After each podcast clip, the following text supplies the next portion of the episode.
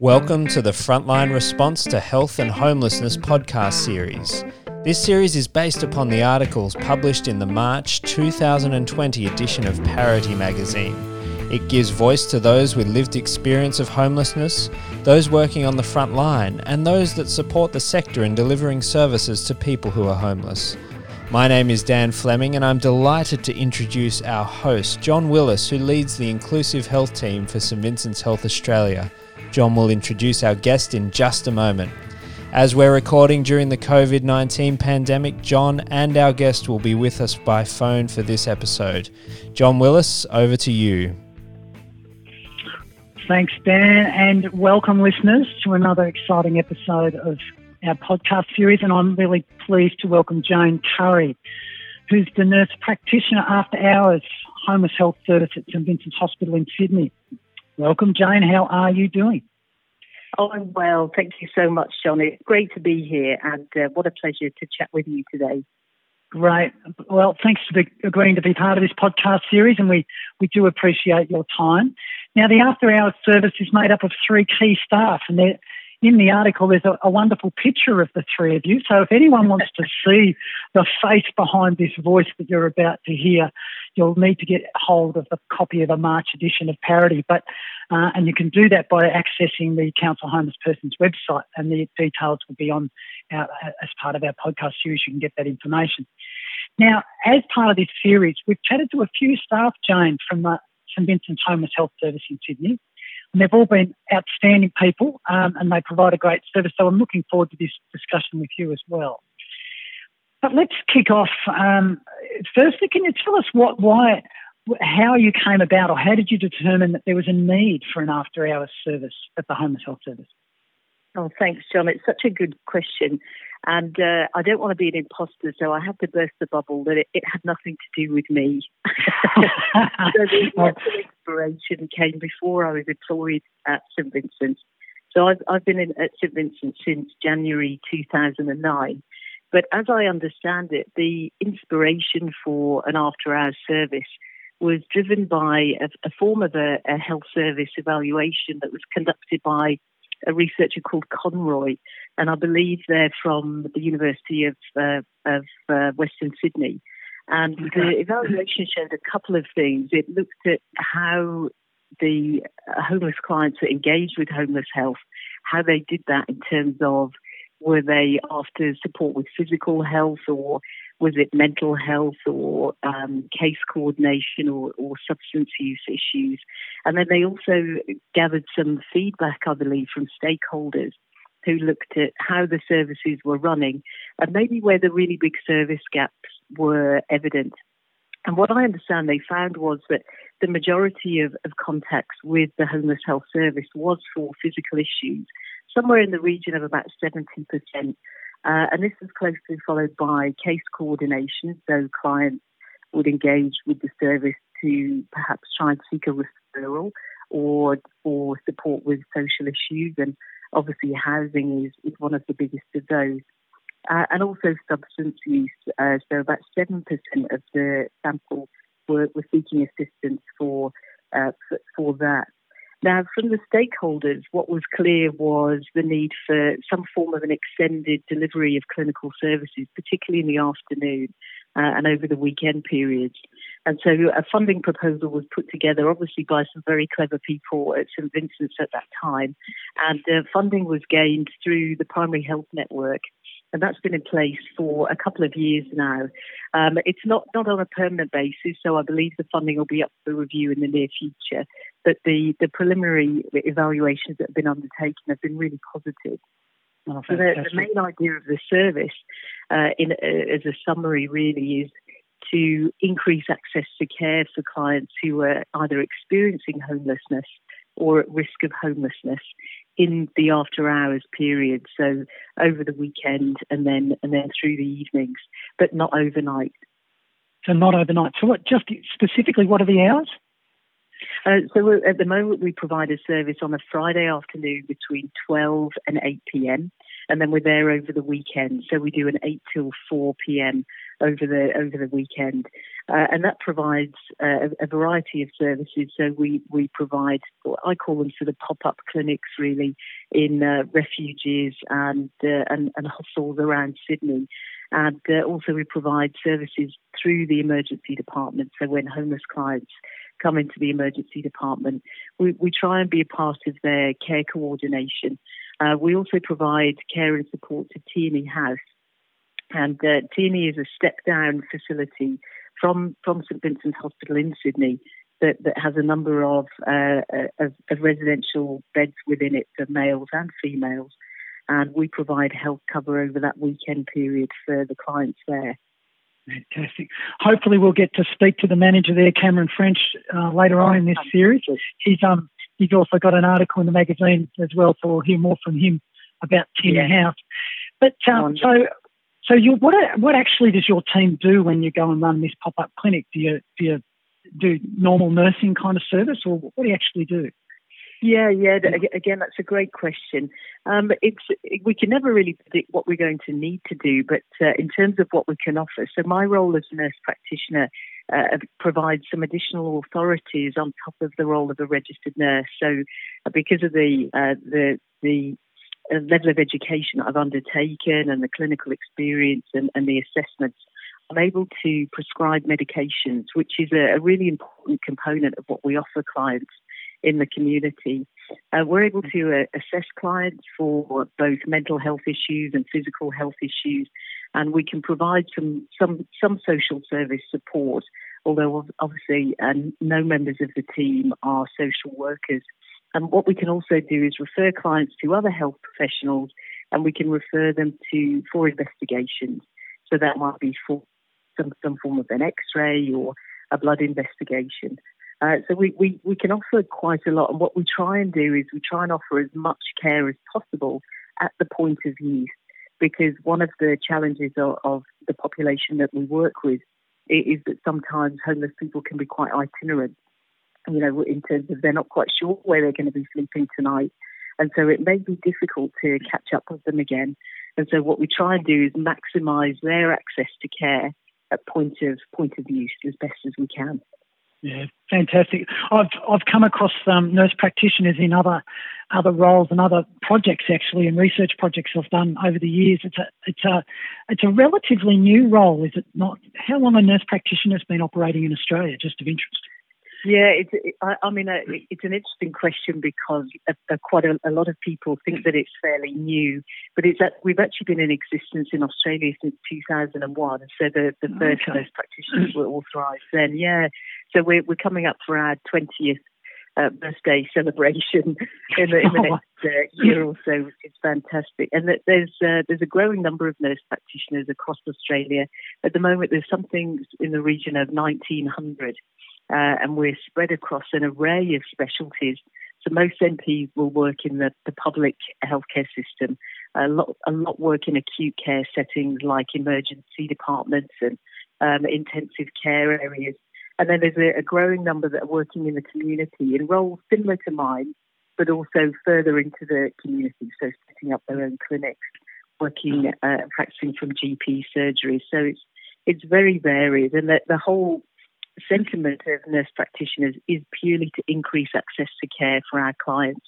And so, irrespective of where people work uh, and practice, the, the idea is that we offer uh, advanced skills uh, and we have specific authorities, and prescribing is one of the best examples of those. And that enables us to provide care to, to the clients look, it's great to have your role in this particular area with homeless people. I can see it be yeah. such an advantage. So, look, as I mentioned before, there's three of you in your team. So, you've got yourself as a nurse practitioner, you've got a, a clinical nurse consultant, and a peer worker. And again, I was interested, what, how, how did you come up with this particular model or staffing profile for your program, and, and what are the different roles that you each play?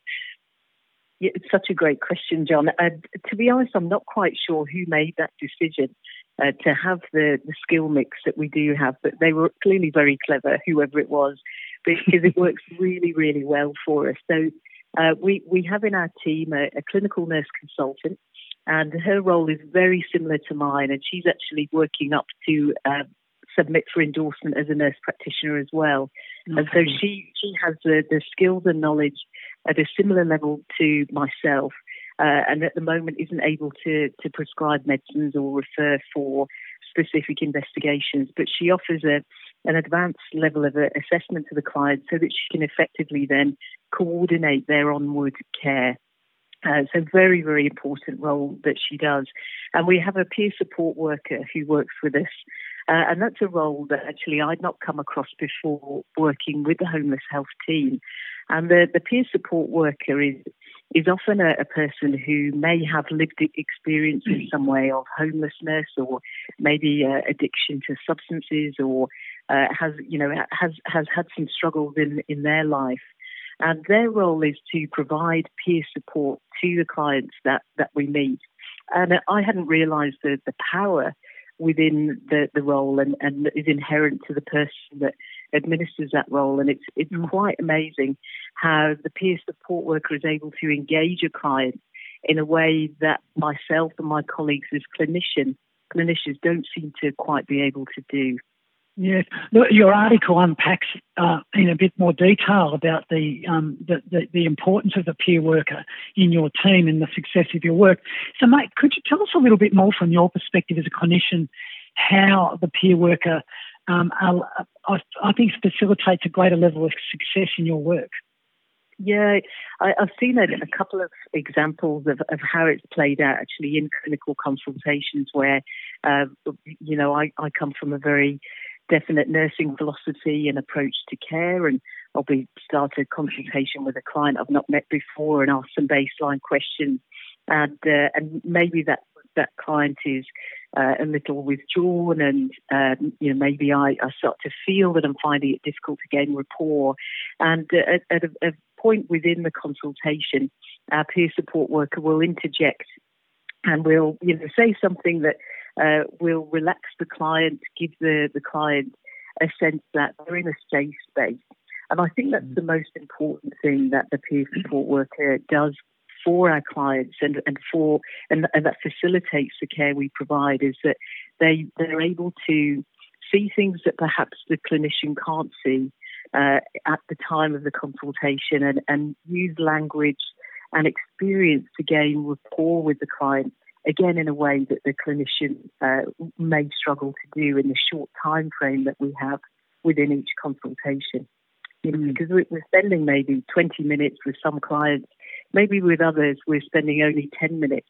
And the power of the peer support worker, you know, talking about their role or maybe maybe even offering some of their own experience of uh, things that have worked well for them or, or simply their lived experience uh, as a way of relating to the client as a human being has been so, so powerful. And in many instances has been a game changer in terms of whether we're able to provide ongoing support to a client or, or whether a client decides that maybe they're not quite ready to have that support yet. Mm. Oh, look, it's it's a, wonderful inclusion into a number of teams, I think, and we've interviewed a few peer workers and lived experience people as part of this podcast series. And so please listen to some other episodes. You'll hear more detail from, from those that undertake a peer worker role. But in Sydney, you've done really well in engaging peer workers within, within your homeless health service. So congratulations there. Thanks, John. What, what I thought would be a good um, way of describing what you do and your team, could you give us a brief example of a typical evening? to give our listeners an idea of what you do. What's what's a typical evening involve? Yeah, great. I'd love to, John. So let's say the, the evening shift that we do on a Friday, we uh, we start off by uh, arriving together. There might be some follow up that we need to do on some clients that we've seen in the week prior. Uh, what we'll do is we'll grab our equipment, which is uh, a, basically a rucksack that has some vital signs equipment in there, so a stethoscope and a blood pressure cuff, we also carry some uh, some takeaway packs of medicines, mostly antibiotic medicines, and a, a, small selection of creams and things. And we've got some dressings. And what we'll do is we'll, we'll often walk on foot to our, our local clinics that are very close to the hospital. And we'll go to the the, um, the, the clinic areas, and these are uh, women's drop-in centres or Uh, they might be residential facilities. And we'll, we'll go into one of the rooms there, just a normal consultation room, uh, and we'll, we'll literally just pop up our clinic. And patients and clients will come in uh, and we'll assess them for whatever we can. No appointments necessary? no appointments necessary. What we've tried to encourage the, the refugees to do is is to maybe highlight people that they'd like us to, to engage with. And they yeah. do that really effectively, you know, throughout the week as people are coming in regularly to to the drop-in centres. The the case support workers there might might just try and encourage the clients to even do something really simple like get their blood pressure checked and we found that checking people's blood pressure is a great way of engaging them. Uh, you know, you might check someone's blood pressure one week, check it again the next week, but then the third week, the, the client might actually engage with you further and then divulge that they've got perhaps, you know, quite a serious underlying uh, physical or, or, or mental health concern. And it's only once they've gained a bit of rapport with us, they'll start to open up. So uh, we'll, we'll, do as, as much or as little as the client would like us to do uh, and the, the key really is to offer the opportunity for clients to engage with us. Uh, the other thing we do find within the, the places that, that we go and support is that the case support workers, they often engage with us and ask our advice on uh, maybe where to refer a client to, or there might be some, some medication questions that they have. So we, we provide support to the clients themselves, but also the workers uh, who, who are supporting those clients within those facilities. So we'll do a couple of those clinics uh, on a, an, an, evening shift, and they're in different locations. And then we'll uh, also engage with the emergency department to see if any homeless clients uh, are, are, within the department. And then we'll go and provide peer support to those clients. And if we, if we need to, and if we can, we'll provide some physical and mental health support as well ongoing. And the same with Tierney House. We'll, we'll um, join the staff at Tierney House and uh, discuss any concerns around the clients that, that they may have. And uh, if anyone would like to engage with us, then we're more than happy to do that uh, and, and, provide the services that we can. Mm. Oh, it sounds it sounds like an incredibly diverse kind of program and, and quite innovative. But you're being directed by the clients on themselves. What what do they want and when do they want it, and providing that in a way that they're happy with. So that's I think that's the, a key success part of your service. Yeah. So yeah. So we're now we're obviously got the COVID nineteen question. We're obviously thinking and talking about this in health a lot at the moment, um, and there's no vaccination currently. But mm. from your perspective, Jane, how do you how do you think this may change the way we deliver healthcare to the people that you're servicing? Gosh, I think that's a million dollar question, isn't it, John? If we if we knew we knew that, then uh, wow. I mean, the, the COVID 19 has been such a challenge, particularly for our homeless clients, because the mainstay of controlling the spread of the virus has been self isolation. Uh, and, you know, self isolation infers that you've got somewhere, uh, a mm. place mm. that you can go to and you can self isolate. And that's the very thing that our population uh, actually don't have, of all things. And so self isolation has been, been really critical to any of the planning that's been undertaken to, to care for homeless clients during this outbreak. What we have seen is, you know, a, a perhaps uh, a more aggressive approach to uh, encourage homeless clients to to enter temporary accommodation while mm. we're at the, the peak of the, the outbreak. But in terms of how it will change and alter future care provision, it's it's difficult to know. You know, the the, the big thrust in for other populations within healthcare has been telehealth, uh, which is hugely effective, and I'm I'm quite sure that in in the post COVID nineteen world, we'll, we'll see telehealth being a far more prominent delivery tool of healthcare than it has been so far.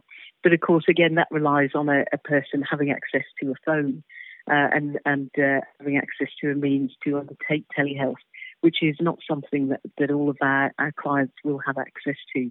So I'm, I'm not really sure that I can answer that question with any more clarity, but I, I think things will be different. Uh, and exactly how they're going to be different, I'm not quite sure.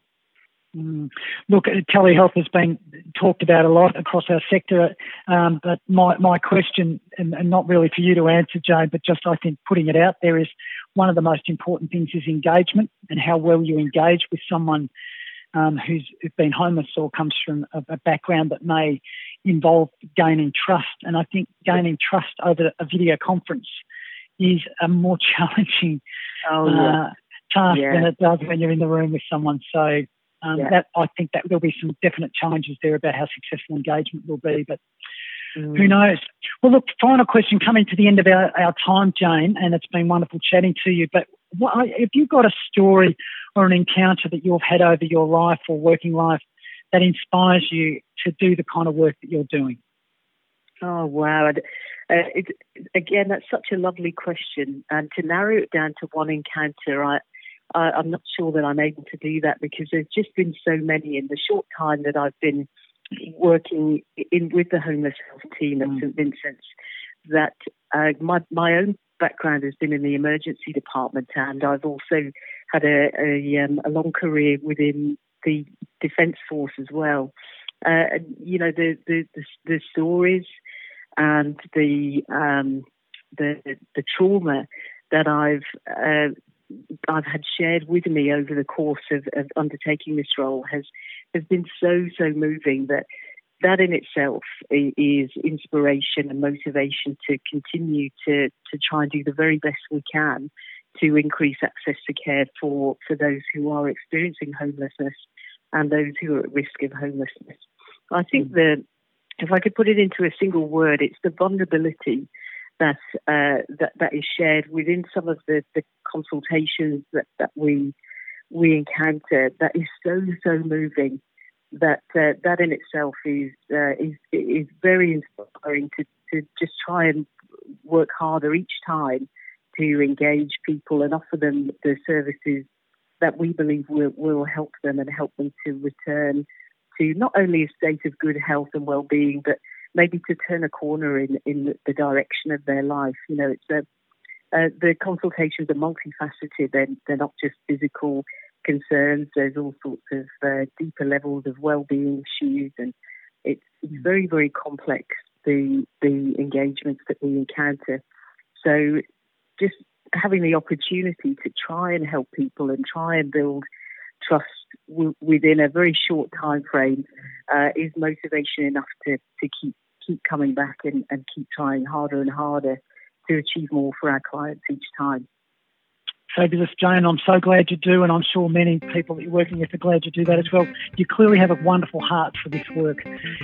Thank you, Jane. It's been a real pleasure speaking with you. Oh, thanks, John. My pleasure. To subscribe to a printed copy of Parity Magazine, visit chp.org.au forward slash parity. This podcast series has been developed by St Vincent's Health Australia. For more information about St Vincent's, visit www.svha.org.au. The music track for this podcast is called Slow Burn by Kevin MacLeod, host of incompetech.filmmusic.io, and is licensed under the Creative Commons 4.0 by Attributions license. This information, information about our guests, and more can be found in the text under the podcast description. Thanks for listening.